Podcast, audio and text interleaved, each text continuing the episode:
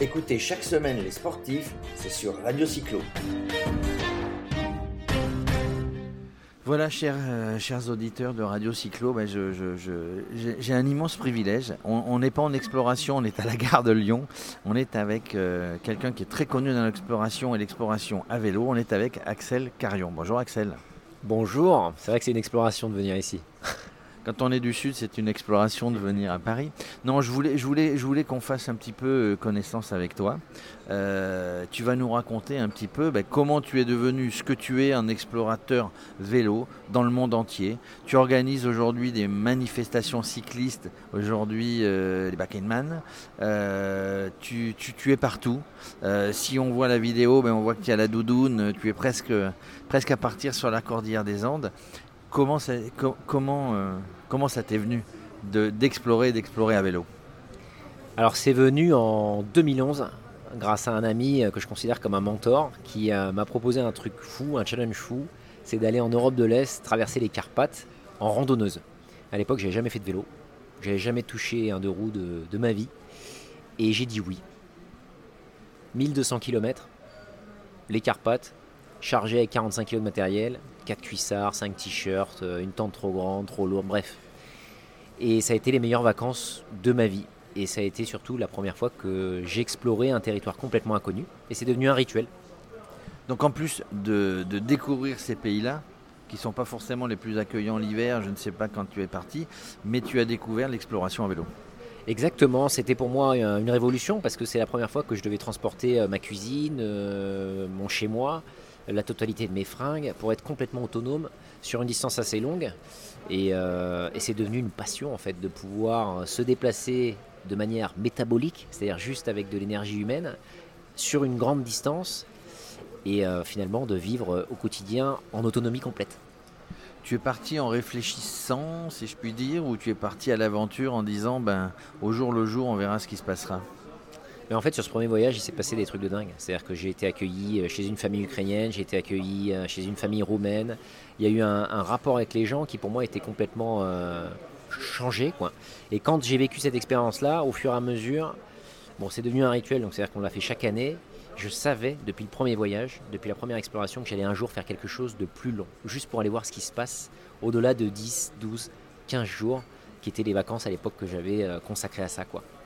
Juste une petite parenthèse, alors tu es un passionné évidemment, mais on a l'impression que quand on se balade à vélo, quel que soit l'endroit du monde où on se trouve, on est bien reçu. Alors moi j'en suis convaincu de ça, c'est-à-dire que le vélo attire une sympathie naturelle. J'ai eu la chance d'explorer 50 pays. Quel que soit le pays, on a une sympathie naturelle des gens et une entraide naturelle. Et, euh, et je pense qu'il faut vraiment l'expérimenter pour le comprendre. C'est que c'est absolument spectaculaire et c'est, je pense, une des magies, et d'une des nombreuses magies du vélo. Donc euh, ben, on continue dans l'histoire euh, d'exploration à vélo, ben, tu continues, tu fais, tu fais ça, tu reviens et tu me dis euh, j'ai passé les meilleures vacances du monde, donc j'ai envie d'en refaire. Tu en refais en Europe, tu en refais dans le monde entier, tu t'en vas, tu t'en vas en Amérique du Sud. C'est ça, c'est-à-dire que fin 2014, c'est ma rampe de lancement. C'est-à-dire je me dis j'ai une opportunité de pouvoir quitter euh, mon job et je plaque tout. Je plaque tout pour aller traverser un continent qui me fascine, l'Amérique du Sud, mais que je ne connaissais pas. Et je prends le pari d'aller essayer de le traverser de Cartagena des Indes en Colombie jusqu'à Ushuaia en Argentine, en randonneuse avec un vélo qui fait 60 kg de matériel, tout compris. Donc mon poids de corps. Et, euh, alors là, euh, deuxième changement de vie. C'est-à-dire que le premier, c'est quand mon mentor m'emmène sur euh, une découverte de l'exploration à vélo. Et le deuxième, c'est cette très grande traversée où je passe 8 mois dans la cordillère des Andes, 154 000 mètres de dénivelé positif, 6 jours semaine de vélo. Et ça transforme ma vision du monde. Une préparation avant, alors tu, tu n'étais pas forcément un sportif de haut niveau, mais, mais un corps préparé. Mais avant de partir, j'imagine, bon, avec ce, ce manque d'oxygène peut-être en altitude, une vraie préparation avant euh, physique? Préparation physique, oui, mais euh, plutôt mentale. C'est-à-dire que si je dois être honnête et euh, me rappeler finalement de tous les contacts médecins voilà, qui ont été consultés au moment où je suis parti pour ce voyage et cette exploration, tout le monde me disait n'y va pas.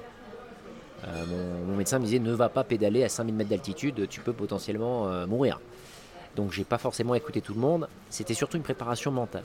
Je pense que c'est le, pour l'exploration, ce qui est le plus, dur, c'est pas le voyage en lui-même, euh, c'est pas l'exploration en elle-même, c'est de décider de partir, de décider de prendre le pas. C'est ça qui est vraiment le plus dur. Parce que ça veut dire que mentalement, tu es prêt.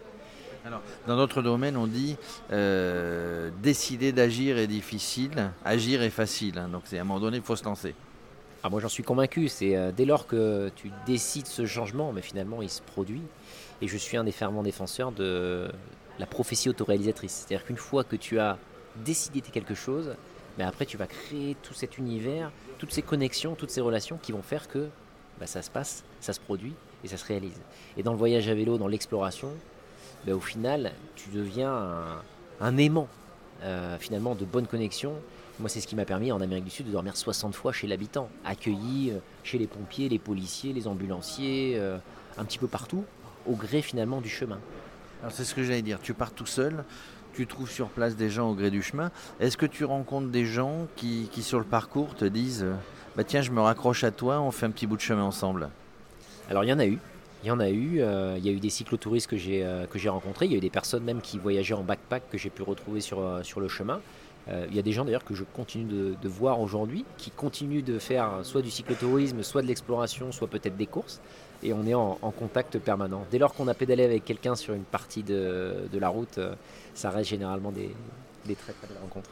Moi, je vois ses yeux brillants. Enfin, c'est un passionné, Axel. Euh, presque, presque j'aurais envie de partir avec lui euh, sur une exploration. Bon, le physique ne suivrait pas, je vous le dis quand même.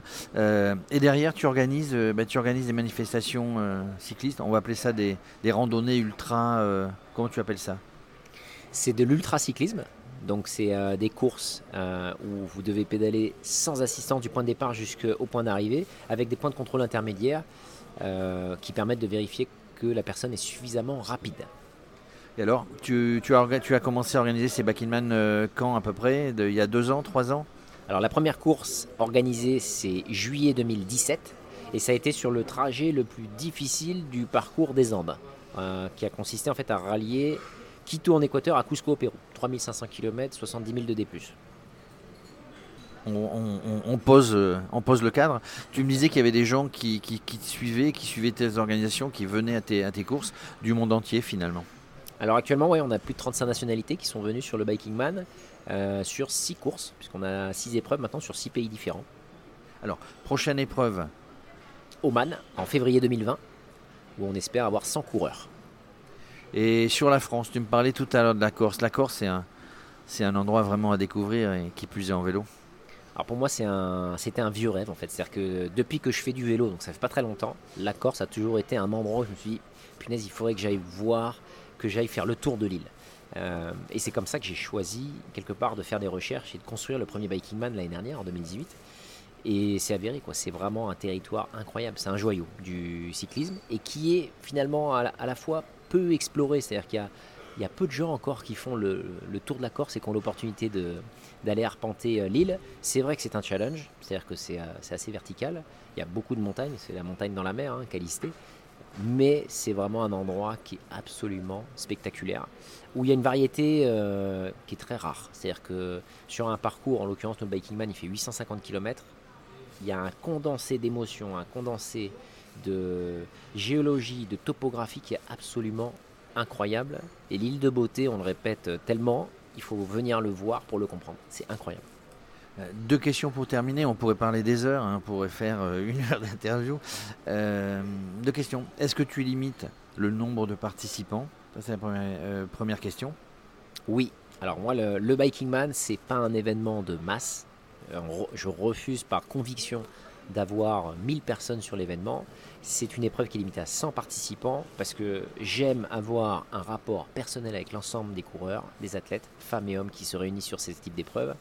Et surtout pour l'aspect sécurité et expérience, je crois que l'expérience est d'autant plus enivrante et d'autant plus intéressante quand on est presque comme une famille d'athlètes, de participants de tous bords qui se retrouvent et qui ont la possibilité d'échanger ensemble, de pratiquer une passion, l'exploration, et d'arriver quelque part au bout tous ensemble parce qu'il n'y a que des finishers sur le Biking Man. Même les personnes qui abandonnent sont sur la finish line avec les premiers. Il y a vraiment un échange qui est très rare et j'espère pouvoir garder cette saveur et, euh, ces expériences qui, euh, bah, qui peuvent changer des vies et qui changent des vies d'après les témoignages que, qu'on me renvoie du Biking Man.